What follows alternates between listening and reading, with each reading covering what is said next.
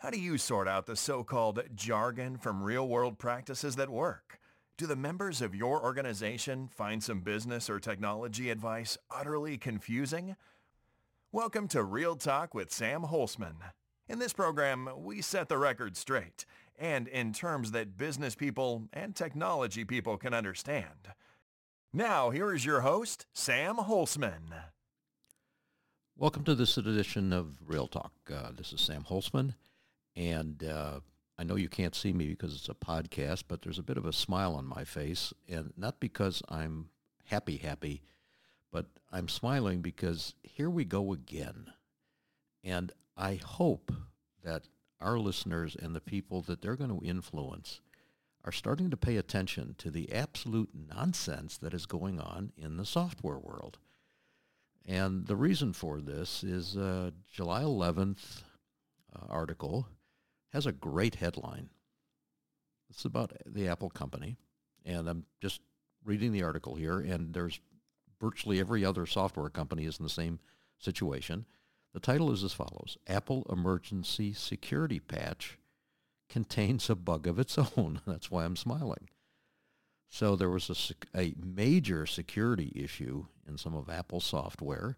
So uh, they released a patch that had an error in it and a bug in it of itself.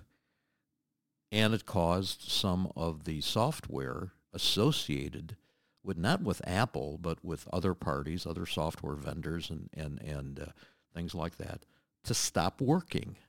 So here we have a situation where there is an emergency security patch. The patch is flawed, which affected a bunch of other sites and a bunch of other things that were going on. And of course, you and I and all the probably tens of millions of people now have to listen to this, back this out. We're going to spend X time, whatever it is, painfully, hopefully not too painfully, figuring out how to remove this patch. Now, this is an emergency, right?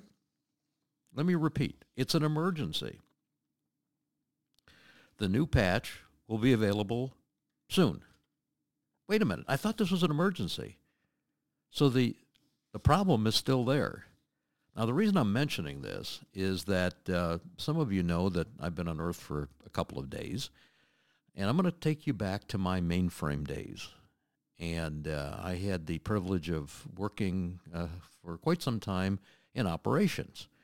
Uh, and one of the things that we received on a periodic basis, and this is from I B M, and I'm only mentioning this because they were the dominant player in the mainframe days, we had we got these, you know, nine-inch reels of tape called P T Fs, Program Temporary Fixes, P T Fs.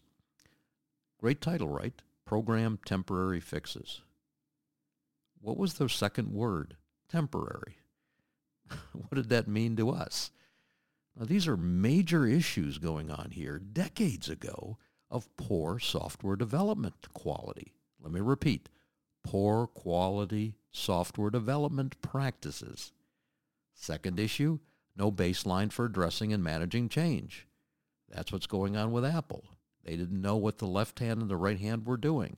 And it's not just them. I want to stress again, I'm not picking on Apple, but the article is there. Once again, it comes down to two fundamental things. No baseline for addressing and managing change, and maturity level one software development practices. Now, let me take you back to those mainframe days. Uh, after a while, quite a while, uh, through our network that we call the misinformation system, Uh, M I S, as the joke was, Management Information System is what they were. We called it the misinformation system. Uh, some of our colleagues at other companies would get together periodically. Uh, uh, obviously, we didn't have the internet, thank goodness, possibly. Uh, we had uh, virtual types of conferences by telephone, and sometimes we got together in, in various uh, uh, different cities to talk about these things. Um, what we learned from each other was the concepts of, well, how do you address this? The, the name itself implies a temporary situation. So what we decided to do is to take these tapes, these P T Fs tapes, and hold them for a period of time. And I don't want to go into details because there's some things that may pop up even in those days that may be something that people now can do too, but I don't want to give anybody positive or negative hints here. That's not what this broadcast is about. We'd put them away for a period of time, anticipating there was going to be another one pretty soon. And the reason for that is so that we wouldn't spend an exorbitant amount of money on this particular set of flaws, because we knew, somewhere we knew, that these things were the same situation we're having now. There was no baseline for addressing and managing change. The same antiquated software development practices thirty, forty, fifty years ago are occurring today, and we knew that nobody, with the simple complexities forty years ago compared to the massive software complexities we have today, could figure out what a change was, because there was no baseline. And we're still handcrafting code, handcrafting code, maturity level one. Sorry for this sort of like, again, type of emotional response here. We've got to get this addressed. There is nothing inhibiting us from moving to mature, from maturity level one to maturity level three, other than confirmation bias and the lack of consequences for us and others having to spend an inordinate amount of time fixing what the vendors need to prevent. I didn't say what the vendors need to fix, but there are ways that we can cut down on the chaos that's out there. Thanks for listening. Until next time, please take this message forward. Hopefully, more and more organizations will realize that there is a way to address this.